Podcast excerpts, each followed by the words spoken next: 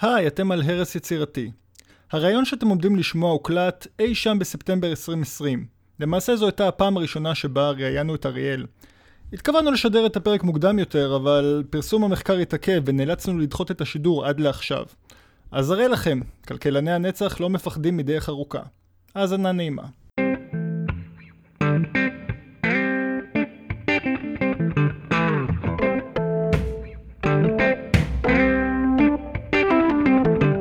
ברוכים הבאים לארץ יצירתי, פודקאסט על כלכלה, חברה וכל מה שביניהם.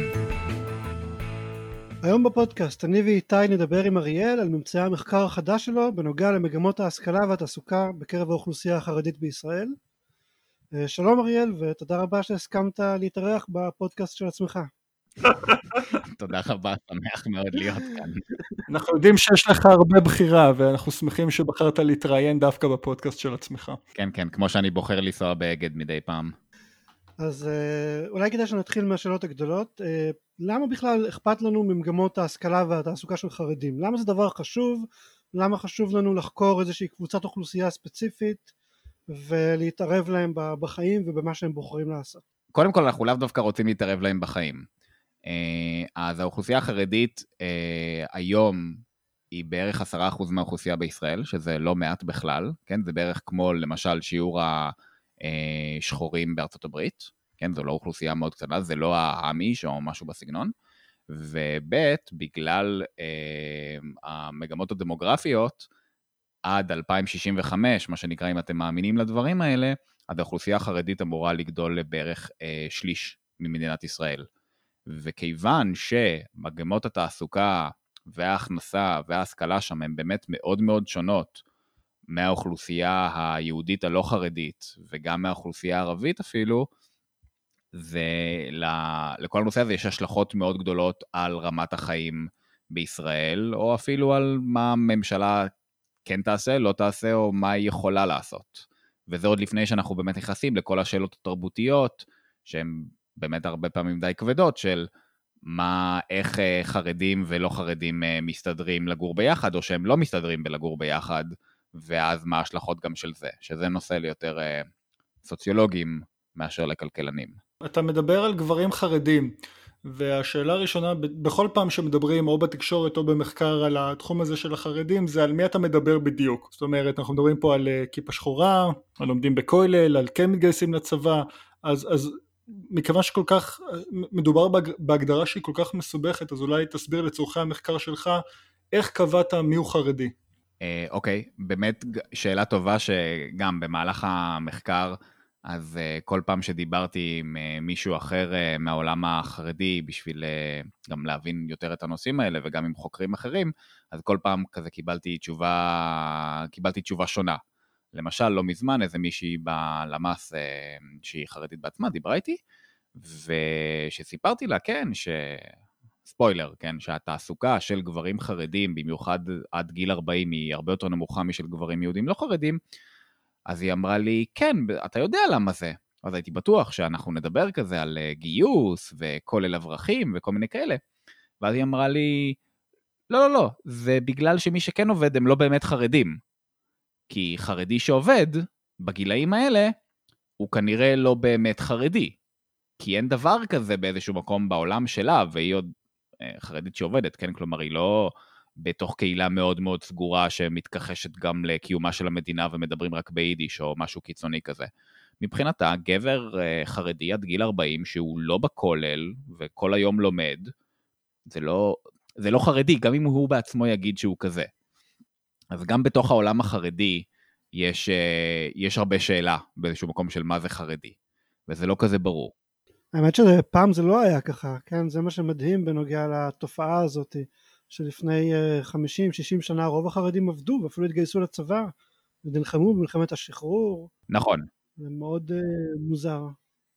נכון, זו, זה, זה, זה מסוג הדברים של... Uh, כשאתה מסתכל על זה היום, אתה חושב שזה time immemorial, כן? זה משהו שזה, בסדר, זה תמיד היה ככה, ואולי פשוט פעם האוכלוסייה החרדית הייתה יחסית קטנה, ולכן זה לא היה אה, נושא לדיון ציבורי כל כך. אבל אה, זה לאו דווקא תמיד היה ככה. כלומר, תמיד היה את האתוס הזה באמת של אה, חברת, אה, חברת הלומדים, וזה שללמוד תורה זה באמת אידיאל מאוד גבוה עבור הגברים החרדים, אבל הקהילות החרדיות, במיוחד, אה, במיוחד בחו"ל וגם בשנים הראשונות של המדינה, אז בעצם מה שזה אמר זה שיש לה, להם עילויים, ותומכים בכמה עשרות מאות עילויים כאלה, שהם יושבים ולומדים תורה, אבל שאר הקהילה בעצם עובדת, ובאיזשהו מקום הקהילות הן גם self-sufficient. אז אפשר לחשוב על זה קצת, אנשים באקדמיה לא אוהבים לחשוב על זה ככה, אבל אפשר לחשוב על זה כמו שיש 8 מיליון ישראלים שעובדים בשביל שאקדמאים, או אנשים שהם כמו אקדמאים, ישבו באקדמיה ויחשבו וילמדו, שזה נחמד מאוד, כן? אבל לא כל המדינה אה, עובדת באוניברסיטה. אבל בקהילה החרדית באמת, בגלל ענייני תמריצים של מדינת הרווחה ומלא דברים נורא מעניינים שאנחנו נושאים בהערות הפרק, אז הפך, זה הפך להיות ממש הסטנדרט. הסטנדרט הפך להיות שהגבר החרדי, כל הגברים החרדים, מלבד באמת אה, יוצאי דופן וכאלה שחלק מהקהילה תגדיר אפילו כנושרים, אה, שבאבניקים, לא חרדים בכלל, כיפה שחורה ולא יותר, אה, צריכים ללמוד ולא לעבוד. כן, יש לי איזה, כשעשיתי מחקר לאחד הספרים שלי בנושא הזה, אז ראיתי ציטוט של חר... איזשהו מנהיג מהחרדים משנות ה-80, שהוא קורא לזה ממש פלא לנושא הזה, לתופעה הייחודית הזאת בהיסטוריה החרדית, שכמעט כולם הולכים ולומדים, והוא מתפלא איך הגענו לנס המדהים הזה שלא היה כמוהו בתולדות העדה החרדית. זה, זה באמת משהו שכאלה אנחנו לוקחים אותו כמובן מאליו היום אבל זה ממש לא, לא מובן מאליו וזה כמובן גם לא מאפיין את החרדים בחו"ל. נכון. אמ, אז אם אני גם אחזור לשאלה המקורית של מה שנקרא איך מזהים חרדים, שזו תמיד שאלה כזאת שיש לה נימה כמעט אנטישמית. אמ, אז התשובה היא שאם אתה הולך ברחוב, אתה בדרך כלל תדע להגיד אם אה, מי שעובר לידך הוא חרדי או לא חרדי, בגלל שלחרדיות זה קבוצה באמת סוציולוגית מאוד מאוד אה, מאופיינת מאוד חזק, לפי הלבוש, אה, למשל. אבל בנתונים, כן, בקבצי אקסל או דברים יותר גדולים מאקסל, אין דבר כזה. אני לא רואה תמונה של אנשים, אם הייתי רואה תמונות של אנשים זה מאוד בעייתי. אה, אז השאלה איך אנחנו בכלל יודעים שמישהו חרדי, היא שאלה שמעסיקה חוקרים במדעי החברה בישראל די הרבה זמן. כי בניגוד לשאלה למשל של, אה, לא יודע, הבדלים בשכר בין גברים לנשים, או בין אה, יהודים לערבים, או בהשכלה, זה משהו שנמצא לך בתעודת זהות. כן, בתעודת זהות אה, יש לך את סעיף הלאום, אז אתה יודע אם אתה יהודי ישראלי או ערבי ישראלי, או דרוזי ישראלי וכדומה, ואתה יודע גם אם מישהו הוא גבר או אישה. ותחת ההנחה שעבור רוב האנשים המגדר והמין זהים, אז זה מאוד קל לעשות כל הדברים האלה. מדינת ישראל, כישות אה, בירוקרטית, לא יודעת אם אתה חרדי או לא חרדי, היא גם לא יודעת אם אתה דתי או לא דתי.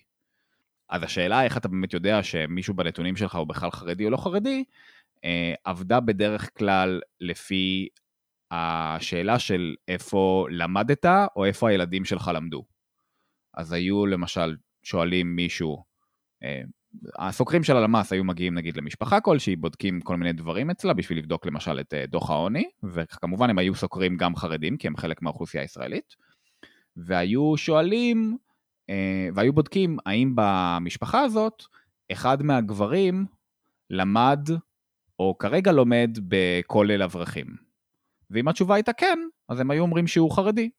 כי הוא סביר להניח שהוא חרדי. עכשיו, אגב, יש גם כמה דתיים שלומדים בכולל אברכים, אמ, וגם לא כל החרדים לומדים אה, בכולל, גם הגברים, שזה אחד הדברים שאני מוצא במחקר שלי באמת. אבל זו הייתה השיטה הישנה למה שנקרא זיהוי חרדים. לפעמים היו משלבים את זה גם עם אמ, מה שנקרא ריכוז. אז היו, מסתק... היו אומרים, אוקיי, זה צריך להיות מישהו שהוא בכולל, או ושהוא גם אה, הם גרים בבני ברק, אה, ביתר עילית וכל מיני דברים כאלה, שזה גם, זה, זה עזר לנושאים האלה, אבל אז אה, הרבה פעמים פספס את הקהילות המאוד גדולות, כמו בירושלים, שחלק גדול מהחרדים בישראל גרים בירושלים, או פספס קהילות יותר קטנות, כמו, אני לא יודע אם אנשים יודעים את זה, אבל ליד רמת החייל יש, יש קהילה חרדית יחסית, יחסית קטנה בתל אביב, ליד רמת החייל בתל אביב. זה גם נשמע כמו חתיכת הטיית בחירה, כי אתה מתעלם מכל מיני חרדים שבוחרים לא לגור ביישובים שהם חרדים אסלי, אלא בשכונות אולי בתוך ערים אחרות, ואולי יש להם מאפיינים אחרים בנוגע לתעסוקה והשכלה שאתה מפספס. בדיוק. עכשיו, לא רק זה, אני גם, אני, בשביל המחקר שלי, אז uh, קראתי הרבה מאוד ספרות מחקרית בנושא, גם uh, שהולכת אפילו גם עשרות שנים, אז לפעמים היו כל מיני הגדרות, אפילו נדמה לי בנק ישראל, בחלק מהמחקרים שלו אמר, אוקיי, אנחנו נזהה אותם גם לפי הכולל, גם לפי היישוב, וגם לפי זה שהגבר לא עובד. ואז כשאתה שואל את עצמך משהו כמו מה שיעור התעסוקה של גברים חרדים, אתה בעצם מקבל את התוצאה, בדיוק. כן. אתה מקבל את התוצאה אה, שזה. עכשיו, באיזשהו מקום יש בזה משהו, כלומר, אם אני הייתי שואל אתכם עכשיו, גם בתור אנשים שמכירים אה, נתונים ומחקר, אבל גם בתור סתם ישראלים שגרים כאן, אז הייתי שואל אתכם מה מאפיין גברים חרדים, אז אחד הדברים שהייתם אומרים זה שחלק יחסית גדול מהם לא עובד. אבל אם אתה רוצה לבדוק מה קרה לתעסוקה, או אבטלה וכדומה של גברים חרדים, אז למצוא את זה לפי מי שלא עובד, אתה, אתה פשוט תקבל אפס, מה שנקרא, כן? אז היה מאוד מצחיק לראות את זה. במחקר הזה הם לא, לא, לא התמקדו בתעסוקה, אבל בעצם אפשר להגיד שכל הממצאים שלהם בעצם היו בדיוק על החרדים, שבהם הגבר לא עובד, שזו קבוצה מאוד שונה מכלל החברה החרדית, או מהחברה החרדית שבה, במשפחות שבה הגבר כן עובד. ולמה אי אפשר פשוט לשאול אותם כחלק מהסקרים, אם הם חרדים או לא חרדים? יפה. אז ב-2014 הלשכה המרכזית לסטטיסטיקה הגיעה למסקנה המאוד חשובה, שאפשר לשאול. אם uh, בסקרים של הלמ"ס, אז שואלים באמת שאלות מפה ועד הודעה חדשה, כמה ספרים יש לך בבית, כמה כסף הוצאת על פחיות שימורים. הם שואלים כמה ספרים יש לך בבית? בסקר ארוך הטווח, שזה סקר אחר, נותנים אחרים שאני עובד איתם, שואלים כמה ספרים יש לך בבית, ואפילו נדמה לי האם יש לך יותר ספרים או פחות ספרים ממה שהיה להורים שלך בבית, שזה, זאת שאלה מעניינת, אבל לדעתי הסיכוי שמישהו נותן עליה תשובה מדויקת הוא די נמוך. אז, ב, אז אה, במה שנקרא הסקר החברתי של הלמ"ס, שהוא סקר שבאמת נועד לבדוק יותר כזה עמדות של אנשים לגבי כל מיני נושאים, שאלו כבר די הרבה שנים אנשים, תגיד איך אתה מגדיר את עצמך מבחינה דתית. אמ, חילוני, מסורתי, דתי, מסורתי לא כל כך דתי, חרדי. אמ, וב-2014 החליטו לעשות את זה גם בסקרים המרכזיים יותר של הלמ"ס, שזה סקר כוח אדם, שאיתו בודקים אה, אבטלה, למשל, וסקר הוצאות והכנסות משק הבית, שזה הסקר שאיתו בודקים מה ההכנסה הממוצעת, ומה שיעור העוני, וכל הדברים האלה שאנחנו שומעים עליהם הרבה בתקשורת. ב-2014 התחילו לשאול את האנשים האלה. אז הצרה שזה יצר, זה שכשאתה מנסה לעשות באמת איזשהו מבט יותר ארוך טווח לגבי מה קרה ל... לא יודע, תעסוקה באמת, נגיד, של גברים חרדים, אז אתה באיזשהו מקום מוגבל לטווח שנים מאוד מצומצם, שזה 2014 עד, נקרא לזה נגיד היום. אמ, אז מה שאני עשיתי במחקר שלי זה ביקשתי נתונים מרשות המיסים והביטוח הלאומי, כן? כל אחד מאיתנו, אם הוא שכיר, אז המעסיק שלו מוציא עליו תלוש, וזה על התעודת זהות שלו. אז אמרתי, כל מי שדיברתם איתם בסקרים של הלמ"ס מ-2014 עד 2018, שזה יוצא גם כבר כמה אלפי אנשים בפני עצמם, תגידו לי עוד מ-2008, כי זה פשוט הכי, מאוח... הכי מוקדם שהיה, מה היו ההכנסות שלהם במשך כל השנים האלה, וכמה, והאם הם עבדו כן או לא. ומזה זה יכולתי ליצור אה, מה שאנחנו קוראים לו סדרת נתונים קצת יותר ארוכה, גם לגבי אה, שיעור התעסוקה של חרדים באופן כללי, וגם uh, בחלוקה כזאת ברזולוציה יותר גבוהה לגבי למשל uh, קבוצות גיל שונות. כי אנחנו יודעים באמת שאנשים בגילאים שונים, יש להם שיעור תעסוקה שונה. בוא נעבור אולי לממצאים. אמ, מה, הממצאים העיקריים שלך על המגמות של התעסוקה וההשכלה של חרדים ב-20 או 30 שנים האחרונות? אוקיי, okay, אז קודם כל, וזה משהו שזה אפילו לאו דווקא מהמחקרים שלי, אלא אפילו פרסומים רשמיים של הלמ"ס, וכמו שאמרנו בהתחלה, זה מה שנקרא, זה לא תמיד היה ככה. כן, לפני שנות האלפיים שיעור התעסוקה של גברים חרדים היה בערך נגיד 55 אחוזים, קצת יותר מחצי. הוא ירד בשנות ה-90 עד לתחילת שנות האלפיים, שהוא הגיע לשפל שלו בערך ב-2002, ואז רק שליש מהגברים החרדים עבדו. כן, ואני מדבר פה כרגע על כל הגילאים, כלומר מגיל 25 עד גיל 64, רק שליש עבדו. ב-2003, אה, תחת המשבר הכלכלי אמ, כל נושא הקצבאות וכל הרפורמות של אה, נתניהו ואחרים, אז אה, זה התחיל לעלות. אבל זה עלה מאוד מאוד בעדינות, והיום, כן, כלומר, מה שנקרא לפי הנתונים העדכניים ביותר, זה עומד על קצת יותר מחצי. כלומר, היום בערך 52-54 אחוזים מהגברים החרדים עובדים, שזה הרבה יותר גבוה ממה שזה היה בשפל שלו בתחילת שנות האלפיים, שעמד על שליש, זה יותר נמוך ממה שזה היה לפני שנות האלפיים, וזה בטח הרבה הרבה הרבה הרבה יותר נמוך מהמקבילים שלהם בחברה היהודית הלא חרדית, שזה דתיים וחילונים, ששם זה באזור ה-80 אחוז, כן? כלומר זה פער מאוד מאוד גבוה. יכול להיות שחלק מהעניין כאן זה, זה הכל עבודה בשחור, כלומר שבאיזושהי תקופה uh, ירד שיעור האנשים שעובדים לא בשחור ואחרי זה הוא עלה וזה פשוט שיעור התעסוקה הכולל נשאר אותו דבר בערך כל התקופה? זה מסוג הדברים שאני ממש הייתי שמח לבדוק. ממה שאני מכיר היום, זו טענה שהיא באמת בעיקר נסמכת על דברים יותר סוציולוגיים, אנתרופולוגיים, כלומר אפילו של אנשים שהם חרדים בעצמם, או מכירים מישהו, או מכירים קצת יותר את החברה ועשו כל מיני רעיונות שהם יודעים שכן, אה, מוישלה עובד, אבל הוא לא, הוא לא מדווח על זה לאף אחד. אמ, אני לא מצליח למצוא משהו יותר מהימן לגבי היקף העבודה בשחור. באופן כללי הרי זה משהו שהוא בלתי נצפה אה, לנו ולאחרים, ולפעמים גם חלק מהאומדנים שכן נותנים, למשל שמנסים להבין, אתם יודעים, מה היקף העבודה בשחור ב... לא יודע, ברמת המדינה, כן? כל הקטע הזה של מלחמה בהון השחור, עושים את זה נגיד באיטליה וישראל וזה, מגיעים למספרים שלפעמים אני חושב שהם ממש מוגזמים, כן? ששליש מהכלכלה האיטלקית הוא בשחור. עכשיו, האם היקף הכלכלה האיטלקית בשחור גבוה יותר מאשר באוסטריה? אני מאמין שכן. האם זה שליש מהכלכלה? אני בספק. אני חושב שבישראל הנתונים של, ה, של אותו מחקר שאתה מצטט הגיעו ל-22% מה, מהתוצר בדיוק, עבודה בשחור. בדיוק, זה, זה מספרים שהם ממש ממש ממש עצומים וצריך, אה, והמחקרים עצמם גם בדרך כלל אומרים, תקשיבו, אנחנו אפשר להשתמש בזה לדירוג, כן? אז שוב, באוסטריה יש פחות אה, הון שחור או עבודה בשחור מאשר באיטליה, אבל להגיד לכם שאנחנו באמת סומכים על ה-30% הזה, כנראה שלא. אה, אז יכול להיות שחלק מזה זה איזושהי מגמה מעבודה בשחור לתוך עבודה בשחור. מצד שני, אנחנו יודעים גם, שוב, ממחקרים קצת יותר איכותניים, של אנשים שפשוט מדברים, מדברים עם אנשים לעומק, שהיום הרבה פעמים יש יחסית יותר גברים חרדים שאומרים משהו בסגנון של, תקשיבו, המלגה מהכולל וכדומה לא מספיקה בשביל לקיים את המשפחה שלי, ולכן אני יוצא לעבוד. ולכן יצאתי לעבוד. אז כנראה שכן היה פה גם איזשהו שינוי, אה, לא יודע, אפשר לקרוא לזה תרבותי, אני פשוט חושב שזה פשוט תמריצים כלכליים רגילים, ולא להאמין, אבל חרדים הם בני אדם, ובני אדם מושפעים מתמריצים, והתמריצים השתנו באופן די מהותי אחרי הרפורמות של 2003. והם יוצאים לעבוד. אולי תפרט קצת יותר לגבי הרפורמות האלה ואיך זה בדיוק השפיע על התמריצים, כי לא כולם מכירים את הנושא. אה, אוקיי, אז היו הרבה סיפורים, כמו למשל אה, חוק טל, אה, שבעצם נתן לגברים חרדים פטור משירות צבאי, כל עוד הם יהיו רשומים לכולל.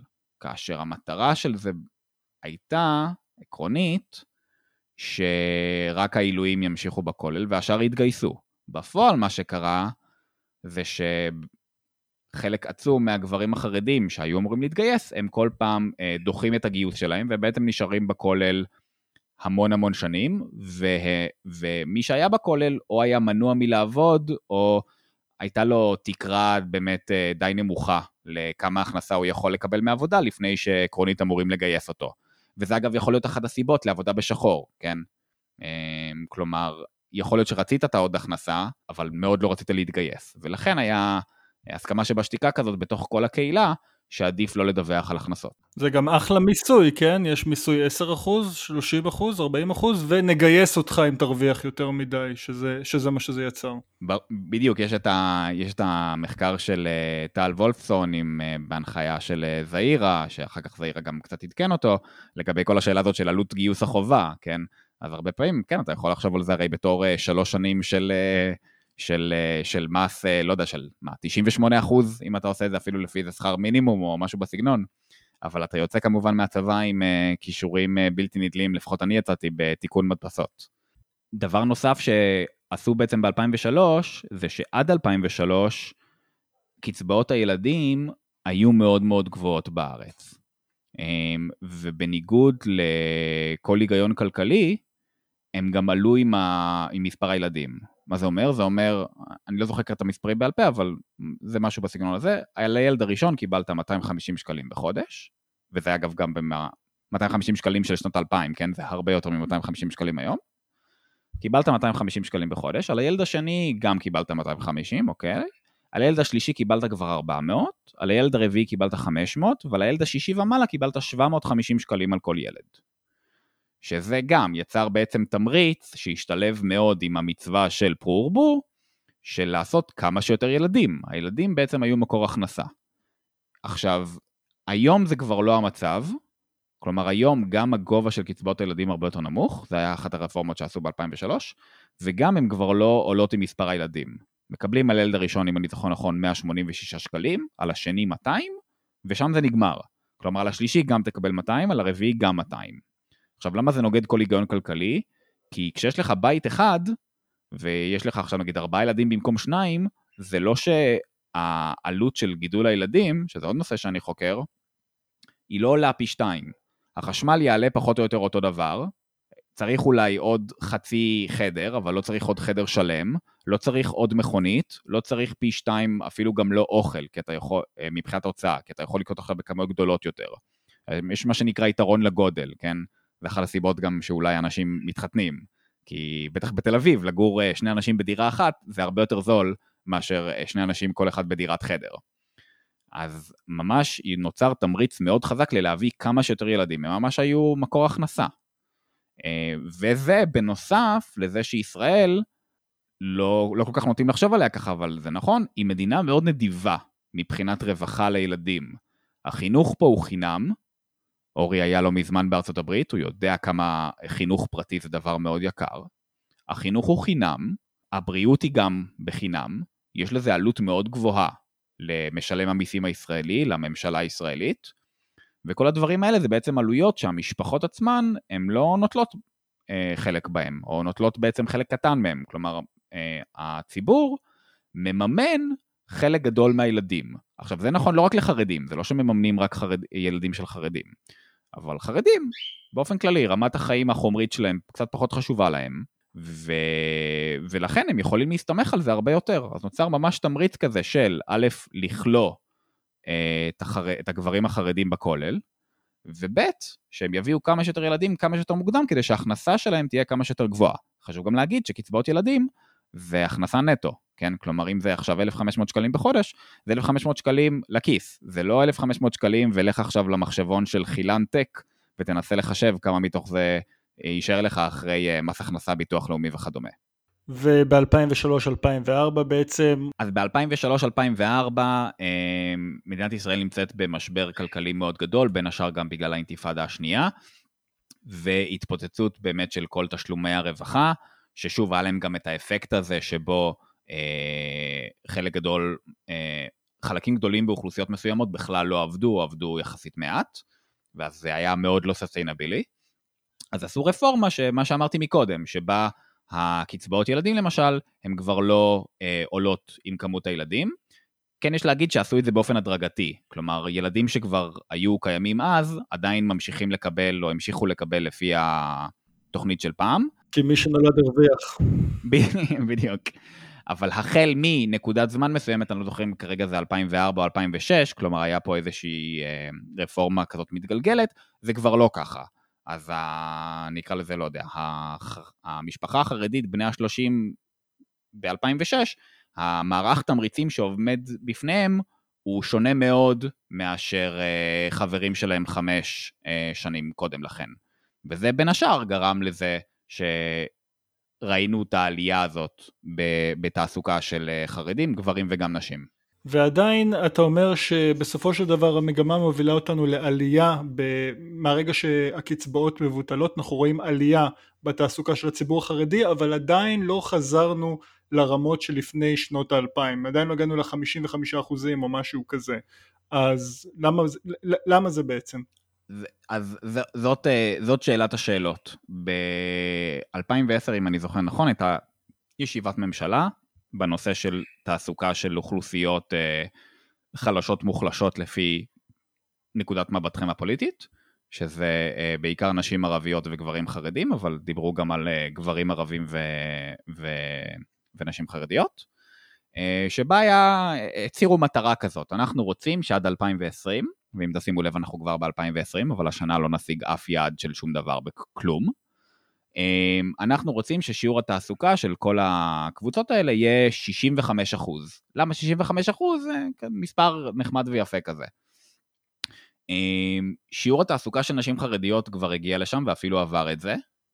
כלומר, שיעור התעסוקה של נשים חרדיות גם היה פעם נמוך מאוד, ועכשיו הוא מאוד דומה לזה של נשים יהודיות לא חרדיות.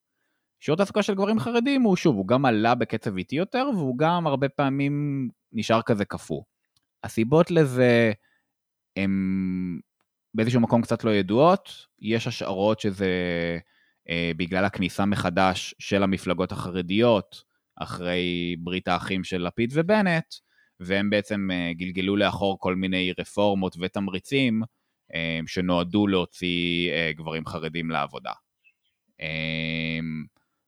אנחנו כן, אני כן יודע, בזכות המחקר שלי, שמאפשר לי באמת לפרק את זה לכזה קבוצות גיל קצת יותר גדולות, שחלק גדול בעלייה בשיעור התעסוקה של גברים חרדים בשנות האלפיים הגיע באמת מהחבר'ה היותר צעירים, כלומר אלה שממש נמצאים עכשיו באיזשהו מקום כאילו בהחלטה האם להתגייס או האם ללכת לכולל.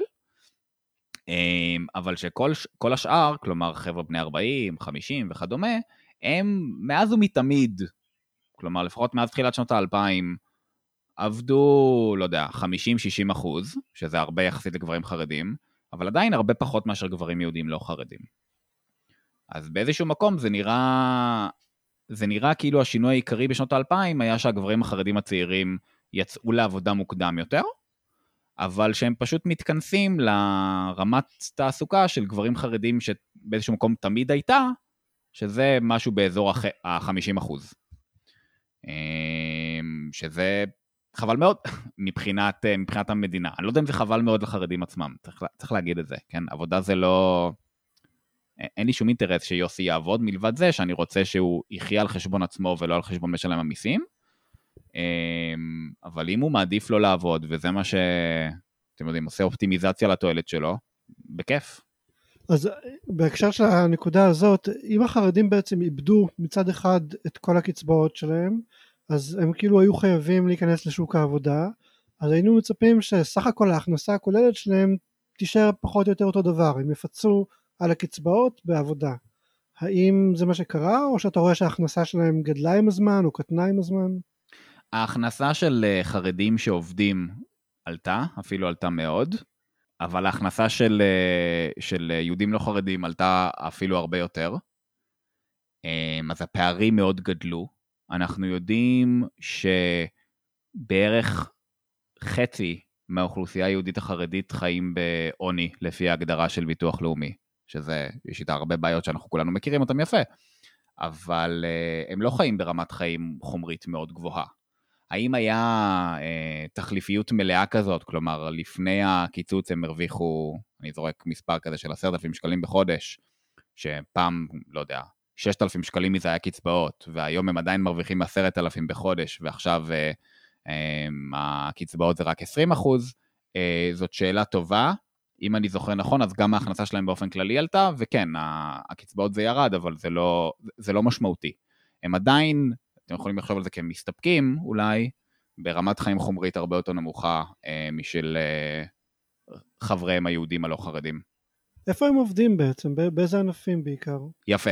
אז זה, יש תמיד את הסיפור הזה של החרדים נוערים להייטק, שלי תמיד גם מזכיר את כל הסיפורים האלה על אה, איך אה, בשביל ללכת להייטק מה שכדאי לעשות זה ללמוד אה, פילוסופיה או היסטוריה, שזה נושאים שאני מאוד אוהב, אבל אין להם שום קשר, אבל תמיד מוצאים איזה סטודנט או בוגר של, ה, של החוגים האלה שהתברג בהייטק, לאו דווקא בתפקיד טכנולוגי, אבל פשוט עשה, התברג שם למשהו ואפילו מכניס הרבה מאוד כסף, ואומרים, מה, אתם רואים? אם אתם רוצים, מדעי הרוח מאפשר לכם גם להתעמק בדברים הגדולים והיפים, וגם, וגם להכניס הרבה כסף אחר כך.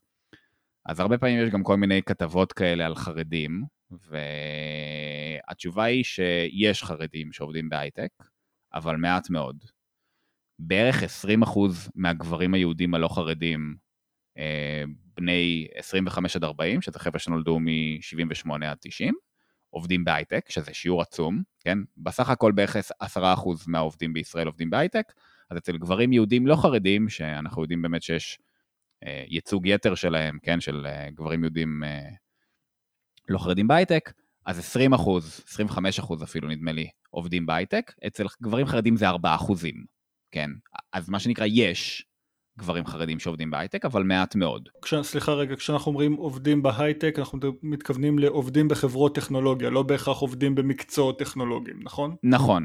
אמ, יש הבדל גדול בין להיות הייטקיסט לבין לעבוד בהייטק, וכמו שאפשר להיות אה, איש אה, כוח אדם, או... או עובד אדמיניסטרטיבי או מאבטח בביטוח לאומי, אז אפשר לעבוד בזה גם בהייטק. אז אנחנו רק יודעים שהם, אני יודע רק שהם עובדים בחברות הייטק, אמ, אבל אני לא, אני לא כל כך יודע לצערי מה הם עושים שם.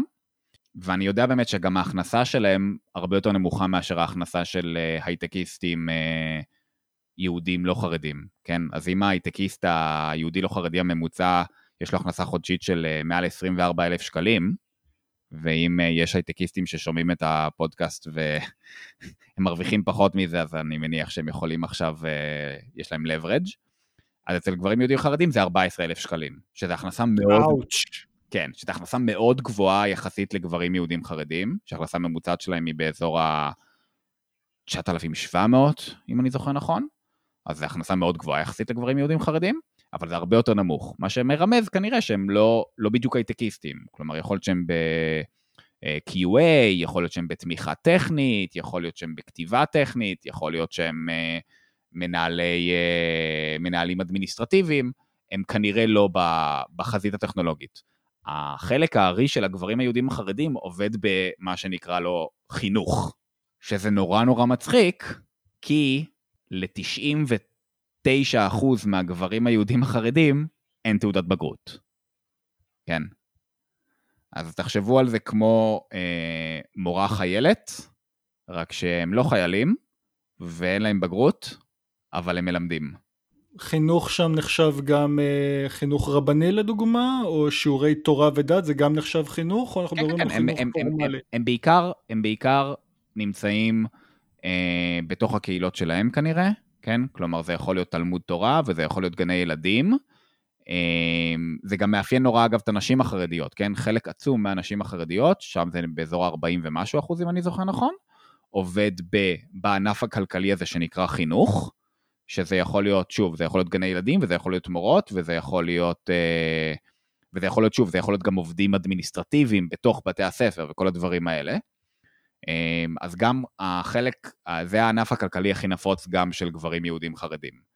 זה פשוט, שוב, זה קצת מצחיק, כי לנשים חרדיות, לשליש מהם בערך יש תעודת בגרות, ואצל גברים יהודים חרדים זה, זה, זה, זה בעצם אפס, כן? זה לכל דבר ועניין, מי שלמד בחינוך החרדי עד גיל 18, אין לו תעודת בגרות, ל-98% מהם. אז בעצם במקצועות הרווחיים, לדוגמה בהייטק, הם גם עובדים פחות וגם משתכרים פחות מאשר העובד הממוצע, ויש להם אה, משקל גבוה יותר במקצועות עם אה, שכר נמוך יותר מהממוצע, כמו מקצועות של חינוך, זה הסיפור, זה גם בחירת מקצועות וגם שכר נמוך יותר בתוך אותם מקצועות? בדיוק, הפער, הפער בהכנסות הוא לא מוסבר על ידי זה שהם כולם מורים והיהודים הלא חרדים הם כולם הייטקיסטים, אלא גם שמסתכלים בתוך כל uh, מה שאנחנו קוראים לו ענף כלכלי, שזה יכול להיות הייטק וזה יכול להיות חינוך וזה יכול להיות uh, תעשייה וזה יכול להיות חקלאות,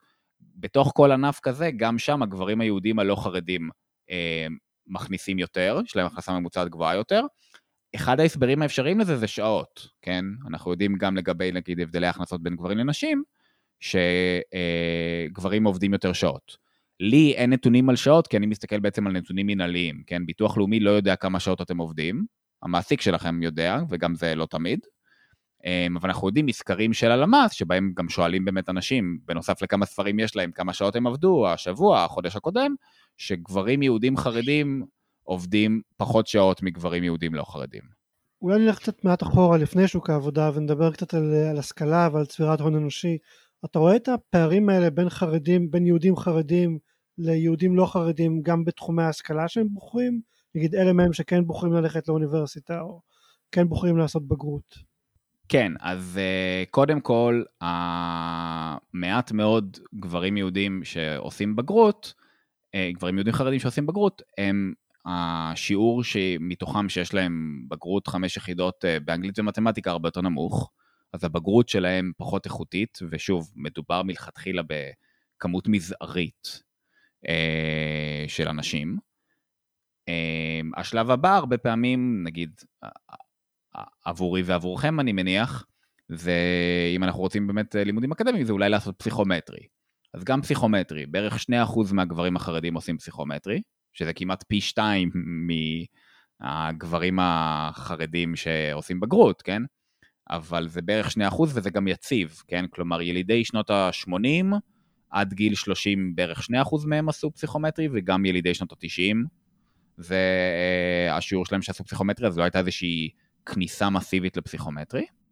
ואיך התוצאות שלהם בפסיכומטרי כשהם כן הולכים? על הפנים. וזה אחרי הטיית בחירה שרק אלה שחושבים שהם מתאימים אז עושים את הפסיכומטרי כי הרוב לא עושים. יפה, אז פה אנחנו יכולים לפתוח דיון על מה שנקרא מיתוס הגאון, אם אתם רוצים. יאללה. מיתוס הגאון בפועל אומר דבר כזה, אנחנו יודעים וסיפרנו גם, כן, שבחברה החרדית האידיאל זה אה, להיות עילוי, להיות גדול בתורה, ללכת לכולל וללמוד. מה זה אומר? זה אומר שהשפיץ של, תחשבו על זה, אפשר לחשוב על זה בתור IQ, או באופן כללי יכולות, כן, כולל היכולת אה, ללמוד, להתרכז, אה, לדבר, וכל מה שאתם יכולים לחשוב עליו בתור דברים שעוזרים להצלחה בחיים. השפיץ של החברה החרדית, הגברים הולכים ללמוד תורה. אה, בעוד שהשפיץ של החברה הנגיד יהודית הלא חרדית, לא יודע, הולך, הולך, ל, הולך למדעי המחשב ואז הולך גם להייטק או משהו בסגנון, או נהיה פרופסור. או הולך לכלכלה. כן, לא, הם לא הולכים לכלכלה. אנחנו יודעים את זה אגב גם מנתונים על הפסיכומטרי וכל מיני דברים כאלה. אבל אה, אז הטענה היא שבעצם בסדר, החרדים שהולכים נגיד לאקדמיה, הם מראש דווקא הפחות מוצלחים או הפחות חכמים. הם אלה שלימודי הישיבה פחות מתאימים להם, הם לא עילויים גדולים בתורה. ונגיד, אם נקביל את זה, זה, זה כאילו להסתכל רק על החבר'ה שיש להם רק בגרות ואין להם שום תואר, כן? זאת, זאת הטענה הקלאסית של, אה, של, אה, של אנשים מסוימים בחברה החרדית שאומרים בסדר, אז מה אם הם אה, בפסיכומטרי הם מקבלים ציונים נמוכים? מי שהולך לשם הוא מראש דווקא האנשים הפחות חכמים. עכשיו זו טענה מאוד מעניינת, שהיא מה שנקרא היא גם תיאורטית מאוד מאוד יפה, כן, אפשר לדמיין כזה גם גרפים יפים כזה של התפלגות, ואז להסתכל מאיזה חלק של ההתפלגות, של הכישורים, הם מגיעים וזה, זה מזכיר מאוד דברים של תואר ראשון באמת בכלכלה או סטטיסטיקה. איך בוחנים את השאלה הזאת, שאלה מאוד קשה בפני עצמה. אחת הדרכים אולי לעשות את זה, זה באמת להסתכל כן על מי שהלכו לאקדמיה, ולבדוק כמה מהם נושרים ממנה, אצל גברים יהודים חרדים, החבר'ה שנגיד יש להם פסיכומטרי, לעומת החבר'ה שאין להם פסיכומטרי. והתשובה היא שבאופן כללי גברים יהודים חרדים נושרים מהאוניברסיטה כמו זבובים, כן, בערך חצי מהם לא יסיימו את הלימודים, הם יתחילו אותם והם לא יסיימו אותם עם תואר, שבר... ובערך 20% מהם ינשרו אחרי שנה ראשונה, שאצל גברים יהודים חרדים זה, זה, זה, זה בערך חצי מזה, כן? אז גם באופן כללי גברים יהודים חרדים נושרים הרבה יותר מהאקדמיה, וגם החבר'ה היהודים החרדים עם הפסיכומטרי נושרים הרבה פחות. אה, עוד דרך שאפשר אולי לחשוב על זה, למשל, שאחד המקומות שבהם הציונים של חרדים בפסיכומטרי מאוד מאוד נמוכים זה אנגלית.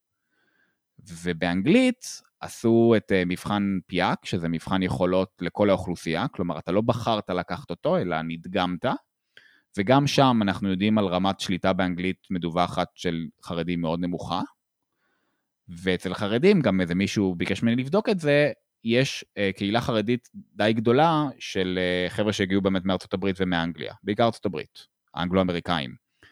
אם אתה מפריד את היהודים החרדים שעשו פסיכומטרי לחבר'ה, נקרא לזה האמריקאים והאחרים, אז הציון באנגלית של האמריקאים נמוך יותר מהציון גם של יהודים לא חרדים לא אמריקאים. וואו. כן, אבל הציון באנגלית של יהודים חרדים לא אמריקאים הוא אפילו עוד יותר נמוך. כן? אמ, עכשיו סתם בשביל לתת טיפה מספרים, אני לא זוכר את זה בדיוק בעל פה, אבל הציון הממוצע של גברים יהודים לא חרדים באנגלית הוא 120 ומשהו מתוך 150, כן? ש-150 זה הציון המקסימלי, של גברים יהודים חרדים זה 99. אבל בעברית הם טובים, לא? יפה. אז אה, גם בהתאם למודל תיאורטי כזה או אחר שאתם יכולים אה, לחשוב עליו, אם אתם חושבים על מה, אפילו הסטריאוטיפ אה, של מה עושים, מה עושים בלימודים חרדים של אה, תלמוד תורה וכדומה, זה קוראים הרבה, לאו דווקא בעברית, אבל קוראים הרבה, מנהלים דיונים, משהו שנגיד מאוד מזכיר, אה, לא יודע, אולי כזה קריאה ביקורתית בטקסטים, או משהו בסגנון. ואנחנו באמת דווקא כן רואים שהציון של גברים יהודים חרדים שהולכ... שעושים פסיכומטרי בחלק המילולי הוא דווקא גבוה יותר מזה של גברים יהודים לא חרדים. מה שגם, שוב דווקא מבחינתי מרמז על זה שמי שהולכים לפסיכומטרי זה היותר מוצלחים יחסית, מבחינת הכישורים שלהם, או לפחות ההשכלה שהייתה להם, מצד אחד, ומצד שני, שבאופן לא מפתיע, אם עכשיו במקום, במשך 12 שנים אתה מוותר על אנגלית ומתמטיקה, אז אתה לא תהיה מאוד טוב באנגלית ומתמטיקה, בחלק הכמותי והחלק באנגלית בפסיכומטרי, אבל אם אתה בעצם ממיר את כל ה... תחשבו על זה כזמן או שעות לימוד, לשעות לימוד של הבנה מילולית, זה, לא יודע אם זה משתלם, אבל זה מביא תפוקה מסוימת. אז התוצאות של, התוצאות של גברים יהודים חרדים בחלק המילולי של פסיכומטרי מאוד מרשימות. אה, ששוב, זה הגיוני, זה מה שהם לומדים. הם לא טיפשים. זה, זה לא עוזר להם עדיין באוניברסיטה. כלומר, החלק הזה של מיתוס הגאון, שאומר שהלימודים שלהם נותנים להם איזושהי אינטליגנציה כללית, לא רואים שזה עובד. זה לא עוזר להם בללמוד משפטים או דברים אחרים בלי לנשור. נכון, אז, אז השיעור נשירה של חרדים הוא, שוב, הוא פי שניים מזה של גברים יהודים לא חרדים, וזה, אה, וזה גם נכון, גם אחרי שמתחשבים בזה שבגדול הם הולכים א', הרבה יותר למכללות מאשר לאוניברסיטאות, ובאוניברסיטאות השיעור נשירה הוא גבוה יותר, וב', על זה שהם בוחרים את המקצועות הקצת יותר, אה, נקרא לזה אולי קלים, כן? שזה משפטים, מנהל עסקים, ראיית חשבון, ששיעורי הנשירה שם גם הם באופן כללי נמוכים יותר. אז גם אחרי שמתחשבים בכל זה, שיעור הנשירה של גברים חרדים הוא גבוה יותר. והאם זה עוזר להם? אני חושב שזה משהו שגורם לזה שהם הולכים לתחומים האלה, כלומר, זה נכון שיותר סביר שהם, אה, נקרא לזה נגיד, לא יודע, יפחדו מהתחומים היותר אה, אולי אה, ריאליים, שזה גם מתמטיקה, סטטיסטיקה, מדעי המחשב, אבל גם זה אולי באמת מדעי החברה קצת יותר כמותיים, כמו כלכלה. אז הם, לא, הם, הם מראש נמנעים מהמקומות האלה, והם כן הולכים למשפטים, כי בסדר, משפטים זה משהו שהם אמורים יחסית להצליח בו, וגם שם הם לא מצליחים. זה באמת החלק השני של מיתוס הגאון, של אה, לא רק שמי שהולך לאוניברסיטה הוא מהפחות מוכשרים, אלא גם החרדים שדווקא, שכן הולכים לאוניברסיטה, אז בגלל לימודי הגמרא, שהם כל כך מפתחים את החשיבה, ואפילו הקוריאנים אה, קוראים את התלמוד וכל הסיפורים האלה, אז הם באמת, תוך שתי דקות פשוט משתלטים על הכל, שאני חייב להגיד שאני נורא רציתי להאמין בזה. למה נורא רציתי להאמין בזה? כי אם זה היה נכון, תחשבו על ההשלכות של זה לכל באמת הנושא של, אה, של הון אנושי, או מה שאנחנו באופן כללי קוראים לו חינוך והשכלה, אם זה היה נכון, זה בעצם אומר שאין שום סיבה אה, להעביד ילדים רכים אה, וחביבים בפרך בלימודי הבית ספר היסודי, החטיבה והתיכון. כלומר, אם אתה יכול באמת תוך אה, כמה חודשים או שנה-שנתיים לכסות את כל הידע שאמורים לתת לך בתיכון, לגבי מתמטיקה, אנגלית, מדעים, כל הנושאים האלה, אז לא צריך ללמוד את זה כל כך הרבה זמן. כלומר, זה היה בדיוק טיעון המחץ הזה באיזשהו מקום נגד לימודי הליבה. לא צריך לעשות את זה כל כך הרבה זמן, או לא צריך לעשות את זה בכלל, או המתכונת של זה צריכה להיות שונה לגמרי.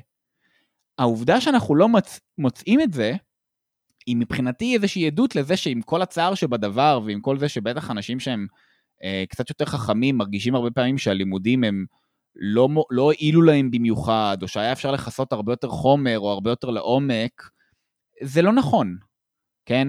אמ, ומוצאים את זה גם בהרבה מחקרים אה, בעולם, שכל פעם, כל, כל כמה זמן הרי מגיעה איזה גישת חינוך חדשנית, שאמורה לשנות אותנו מן הקצה ולפתח יצירתיות, ולא רק שינון חסר פשר וכל הסיסמאות האלה. ופעם אחר פעם מוצאים שזה לא טוב במיוחד, זה לא שווה הרבה. אה, ודווקא השינון, או דרך הלימוד היותר מסורתית, היא מתאימה. עכשיו, מה זה מתאימה? היא מתאימה, נקרא לזה, לממוצע. אם יש ילד אה, או ילדה נורא מחוננת, אה, כנראה שמערכת החינוך הסטנדרטית לא מאוד תסכים, לא מאוד, לא מאוד תתאים לה. אבל שוב, החרדים באיזשהו מקום מוכיחים דווקא את הנחיצות או הנחוצות בעולם הנוכחי של אה, לימודי הליבה, וזה שכן, 12 שנים צריך ללמוד אה, מתמטיקה 3, 4, 5 יחידות וכדומה. באופן כללי התמונה שאתה מצייר כאן לגבי החרדים היא מאוד uh, פסימית, כן? כלומר אתה אומר שמגמת uh, הגידול בתעסוקה נעצרה בעצם מבחינת בגרויות והשכלה גבוהה זה איזשהו אחוז מאוד מזערי וגם אצלם הפסיכומטרי שלהם מאוד נמוך והם הולכים ללמוד משפטים ולא בהייטק זה באמת איך שאתה רואה את העתיד בנוגע לחרדים זה באמת אה, או שאתה רואה סיבות לאופטימיות גם בנוגע לעתיד הרחוק יותר. טוב אם יש משהו שכלכלנים מצוינים בו זה לחזות את העתיד כאמור. כמובן כמובן. כן אז אני, אני, חושב, אני חושב שמה שנקרא יש מקום אה, לאופטימיות ויש מקום לפסימיות. אני חושב אם אנחנו אז, אז שוב אם אנחנו מסתכלים למשל על החבר'ה החרדים שעשו בגרות עכשיו, כן? כלומר חבר'ה שנולדו בשנת 2000, 2000, 2001, אז רק איזה 2% מהם עשו בגרות, קיבלו, הם זכאים, זכאים לתעודת בגרות. כל עוד זה לא ישתנה, הסיכוי שעוד 20, 30, 40 שנה אנחנו נראה יותר מה שנקרא לו נגיד התכנסות אה, בתחומי התעסוקה וההכנסה של גברים יהודים, אה, חרדים ולא חרדים, הסיכוי הוא אפס. אז באיזשהו מקום זה שאנחנו מצפים לראות שגברים יהודים חרדים ולא חרדים אה, מרוויחים אותו דבר ויש להם שיעור תעסוקה דומה היום, זה קצת משונה, כי אנחנו יודעים שלפני 20 שנה, כל המסלול השכלה שלהם היה שונה לחלוטין. כן היה, שוב, את התנועה הזאת לתוך תעסוקה, אז אם פעם הגבר החרדי בין ה-25 הממוצע לא, היה לא מועסק, היום הוא כן מועסק. וזה יכול ליצור באמת אה, איזושהי, אפשר לחשוב על זה בתור החצנה חיובית כזאת, או spill over כזה, שבו יש הרבה יותר סיכוי שהגבר החרדי הצעיר היום, והגבר החרדי הצעיר עוד 10 שנים, 20 שנה וכדומה, יעבוד. כלומר, הברירת מחדל שלו לא יהיה שהוא אכן הולך לכולל, אלא הברירת מחדל שלו דווקא תהיה עבודה. הש... אבל השאלה של איפה הוא יעבוד, היא תלויה באופן קריטי במסלול ההשכלה שלו. אז כל עוד לא ישתנה הגישה של החברה החרדית עצמה, וזה יכול לבוא מכיוון הממשלה, או שזה יכול לבוא מכיוון אה, פנימי יותר, כן, של החברה החרדית עצמה, לגבי מסלול ההשכלה ואיזה כלים החברה החרדית נותנת בעיקר לגברים שלה, כי אצל נשים זה סיפור אחר וקצת פחות פסימי, זה לא ישתנה, כן? כלומר, מה, מה הסיכוי של זה לא משנה כרגע אם אתה יהודי, ערבי, גבר, אישה, של מישהו להתקבל לתפקיד טכנולוגי בהייטק, אם אין לו בגרות ואין לו פסיכומטרי, והוא לא למד, והוא לא, והוא בפעם הראשונה הוא רואה אנגלית בשם של החברה ש, שהוא רוצה אולי לעבוד בה. יש אנשים כאלה, כן? תמיד יש אנשים אה, יוצאי דופן, כן? מרק צוקרברג אין, אין, הוא לא סיים, הוא, הוא, מרק צוקרברג נשר מהלימודים כמו 47% מהגברים החרדים, מהלימודים האקדמיים, והוא מיליארדר. זה לא אומר שהדרך אה, להיות אה, מיליארדר היא לנשור מלימודים אקדמיים. יש אנשים כאלה, ואני בטוח שאפשר גם למצוא אה, גבר יהודי חרדי, שהוא הוא, הוא בעצם הגאון, כן? כלומר, גאונים יש תמיד. אז מיתוס הגאון הוא מבוסס על משהו, במובן שתמיד יש גאונים שבאמת לא למדו כלום, ותוך שתי דקות יכולים to pick up a book ולהצליח, כן? אה, והם אפילו, וגם לפי התירוץ הרגיל, הם אפילו לא עשו צבא, כן? אז זה אמור להיות להם יותר קל. אה, זה מה שתמיד ישראלים אומרים, שמספרים להם על איזה גאון מתמטי שבגיל 21 פיצח איזה משהו. אמ, אבל עבור החברה כחברה, כמסה, כקבוצה גדולה, זה לא ישתנה עד שזה לא ישתנה בגיל הרבה הרבה הרבה יותר מוקדם, שזה אה, תיכון ואולי אפילו חטיבה ויסודי, כן? כי אם אתה לא תלמד אנגלית ואתה לא תלמד מתמטיקה עד הדקה ה-90, שזה יכול להיות הבגרות או המכינה האקדמית או, ה, או הפסיכומטרי, הסיכוי שלך להצליח הוא הרבה הרבה הרבה יותר נמוך. מעניין שבקרב הערבים דווקא כן רואים, אם אני זוכר נכון את הנתונים, רואים את ההתכנסות לכיוון של היהודים הלא חרדים מבחינת אה, שיעורי הכנסה והשכלה, גם גברים, גם נשים, זה אמנם לא, לא, לא, חלק כל כך, אבל ממה שאני ראיתי מהמחקר שלך, אותי לפחות, לי לפחות זה היה מאוד מאוד מדכא, שאצל החרדים ממש אין כמעט שום דבר חיובי שאפשר לראות מבחינת ההתכנסות הזאת.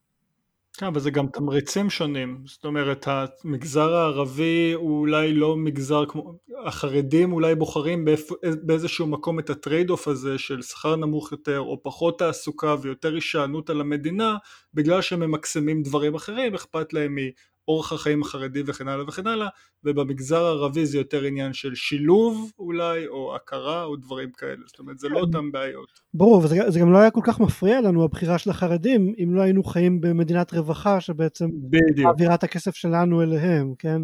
כלומר אם זה הם היו כמו האמי שחיים על חשבונם, אז זה, זה פשוט היה איזשהו מחקר סוציולוגי מעניין, אבל לא היה לו איזושהי השלכות מדיניות, כמו שזה עכשיו, אז אני לא יכול שלא לשמוע את כל הדברים האלה ולחשוב על הבן שלי שהולך uh, לממן אותם בעתיד שלו ולהתגייס לצה"ל ולשלם להם מכספי המיסים ולממן איזה עשרה ילדים חרדים שלא עושים בגרות. כן, אגב, אגב בסיפור הזה זה לא נכנס למחקר כי זה באמת אולי קצת יותר סוציולוגי, אבל לדעתי זה מאוד מעניין. אחד הדברים שעשיתי זה אני לוקח את החבר'ה האלה שנולדו באמת מכזה סוף שנות ה-70 עד תחילת שנות ה-90, ואז אני מסתכל עליהם כזה שהם בני 30, ואני שואל את עצמי, לא יודע, איך הם נראים, כלומר, איך החיים שלהם נראים, איך ההכנסה שלהם נראית.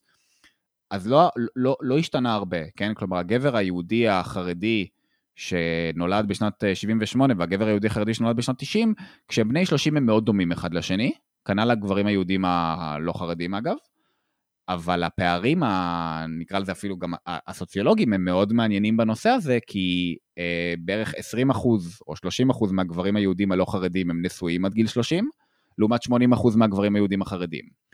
הגבר היהודי החרדי בגיל 30, ה, יש לו, החציוני, יש לו כבר שלושה ילדים, כן? כמה זה לגברים יהודים לא חרדים לדעתכם? כמה ילדים יש להם עד גיל 30? 0.5. אפס. החציון זה אפס, הממוצע זה 0.29. אם נעשה ממוצע ביני לבין אה, בין שלושתנו, אז נראה לי שגם, זה מספר הילדים הממוצע שיש לנו. כן. משהו כזה, לא כולל תוכים. בדיוק, לא כולל תוכים. אז, אה, אז, גם, אז באמת גם בנושא הזה, וזה גם אחד הדברים שמוביל לתחזית הדמוגרפית. אני כן רוצה להגיד ש... שוב, זה לא שמה שנקרא עמדו במקום. הגברים היהודים החרדים, אה, יש תחושה כזאת של הרבה אנשים, שגם באופן כללי אנשים, ובטח אה, קבוצות, אה, שוב, חלשות מוחלשות, הם נגיד, הוא מתחיל לעבוד בשכר מינימום או משהו בסגנון, וזה מה שהוא הולך להכניס כל חייו, ולכן גם צריך להגדיל את שכר המינימום וכל מיני דברים כאלה. אז, אז זה לא המצב, כן? ההכנסה של גברים יהודים חרדים עלתה בעשרות, אם לא אפילו מאות אחוזים, תלוי בדיוק על איזה אוכלוסייה מסתכלים, כי השכר ההכנסה של אנשים שכבר עובדים עולה על פני זמן. אז אם יש משהו שמשחק לטובת נגיד הגברים היהודים החרדים, זה זה ששוב, יותר מהם עובדים, ולכן הניסיון התעסוקתי שלהם ארוך יותר, וההכנסה שלהם עולה, היא עולה מאוד. הקטע הוא שהכנסה, שאם uh, שני חבר'ה בני 25, גבר יהודי חרדי וגבר יהודי לא חרדי, כשהם מתחילים לעבוד הם מרוויחים שניהם בערך 5,000 שקל לחודש, כן? אבל אחרי, uh, אחרי 10 שנים בעבודה, הגבר היהודי הלא חרדי מרוויח בממוצע 15,000 שקל, והגבר היהודי החרדי מרוויח בממוצע 8,000 שקל, כן? אז הם שניהם טיפסו, הם שניהם עלו, או אתם יכולים לחשוב על זה כהצמיחה הכלכלית שמחלחלת לכולם, או שכולם עולים איתה. הפער מאוד גדל, כי לגבר היהודי הלא חרדי ולגבר היהודי החרדי יש כישורים אחרים לגמרי, הם נכנסים למקצועות שונים לגמרי, ותוואי ההכנסה שלהם שונה לגמרי. אבל זה לא שכל הגברים היהודים החרדים הם נשארו כולם החבר'ה האלה, אם הם כבר עובדים אז הם כולם עובדים לנצח בשכר מינימום, משהו כזה. אז אה, זה כן שמצבם משתפר, והמשקל לא יודע, היחסי של כמה כסף הם, אה, לא יודע, אה, משלמים במיסים לעומת כמה הם עולים במיסים, הוא פחת. הוא פשוט מאוד לא קרוב ללהדביק את, את חבריהם היהודים הלא חרדים. אז בנימה אופטימית זאת, האם אתה חושב שיש משהו שהממשלה צריכה לעשות כדי לשנות את המדיניות בתחום? האם יש משהו שאפשר לעשות כדי למנוע את התסריטים היותר פסימיים? אני חושב שחלק מאוד גדול בשינוי של תעסוקה של גברים חרדים הגיע מצד אחד מהפנמה של המדינה, שיש כל מיני תמריצים שפועלים ממש לרע, לרעת הנושא הזה, ושינו אותם בהתאם, אולי לא שינו מספיק, אבל שינו אותם בהתאם. והיום באמת נגיד הגענו למצב שבו חלק הרבה יותר גדול ממה שנקרא, לא יודע, לממן ילדים או לממן ילדים של מישהו אחר, זה לא קצבאות ילדים, אלא כל שאר הדברים שדיברנו עליהם, שזה חינוך ובריאות, כן? זה הרבה יותר כסף אגב. הרבה הרבה יותר כסף מקצבאות ילדים. אז מצד אחד שינו קצת תמריצים, וזה עשה שינוי שהוא לא קטן, אבל מה שנקרא לא מספיק. השאלות, שתי השאלות הגדולות לדעתי זה הנושא הזה של גיוס הצבא, ואני חושב שאנחנו צריכים לחלוטין להיגמל מהרעיון הזה של לגייס חרדים לצבא. כן, אני מסכים עם זה. כן. עכשיו, זה לא נוח לי כי אני מאוד באמת מאמין בשוויון, אה, בשוויון זכויות ושוויון חובות וכל זה, אבל אה, אני גם לא חושב שכדאי אה, גיאופוליטית, או איך שלא תגדירו את זה, לגייס, לגייס גברים ערבים לצבא. וגברים חרדים הם אמנם יהודים, אבל אין להם רצון להתגייס, העלות בלשלב אותם אה, ולעשות איתם משהו תהיה לדעתי רק יותר גדולה מהתועלת שיכולה אולי לצמוח מזה. וגם ככה הם לא מתגייסים היום, אז היום אנחנו גם מונעים, הם גם לא מתגייסים, ואנחנו גם עדיין מונעים מהם בחלק גדול מהמקרים לעבוד, או לעבוד הרבה, וזה מטופש לחלוטין, אז אנחנו לא משיגים לא את זה ולא את זה. ו... והנושא השני זה באמת הנושא הזה של השכלה. אז זה נכון שמשלם המיסים הישראלי מממן את ההשכלה של ילדים אה, חרדים. הוא מממן את זה בסכומים הרבה יותר נמוכים אגב מההשכלה של גברים יהודים אה, לא חרדים וגם של ערבים. אה, לא בגלל אפליה או משהו כזה, אלא בגלל שהם לא צריכים מורים למתמטיקה ולאנגלית עם תואר ראשון ושני, כן? אז אם תחשבו גם על איכות המורים או משהו בסגנון, אז איכות המורים בחברה החרדית הרבה יותר נמוכה גם כן. אבל אז עד שהחברה החרדית ברצונה, כמו שהיא עשתה את זה חלקית עם הבנות החרדיות, שפתחו אותן הרבה יותר לעולם ההשכלה החילוני, נקרא לזה ככה, או החוץ חרדי, עד שזה לא יקרה, הסיכוי שיהיה לנו אחר כך, שאם אתה כבר החלטת לעבוד, ואפילו אם 80% מהחרדים יעבדו, השאלה היא במה תעבוד והאם אתה יכול לייצר הכנסה גבוהה לעצמך ולמשפחה שלך, זה לא ישתנה. אז, אז אני חצי אופטימי, חצי פסימי, כי אני גם לא חושב שיש רצון פוליטי גם מצד החברה החרדית וגם מצד uh, החברה הלא חרדית, של לשנות באופן מהותי את uh, נושא ההשכלה, וגם את נושא הגיוס. וזה שני הפלונטרים הגדולים. טוב, אנחנו צריכים לתרגם את הפודקאסט ליידיש. אוקיי, okay, אריאל, תודה רבה על שפינית מזמנך היקר בשביל להתראיין לפודקאסט של עצמך. תודה רבה.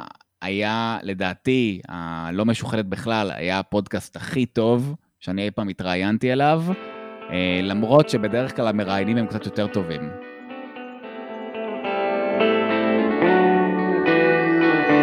אנחנו היינו ארץ יצירתי, אורי כץ, איתי טישנבסקי ואריאל קרלינסקי. בהערות הפרק אפשר למצוא קישורים לספרים, מחקרים ודברים נוספים שדיברנו עליהם. אפשר למצוא אותנו בפייסבוק ובכל אפליקציות הפודקאסטים. תעשו לנו לייק ותשתפו עם חברים. נתראה בפרק הבא.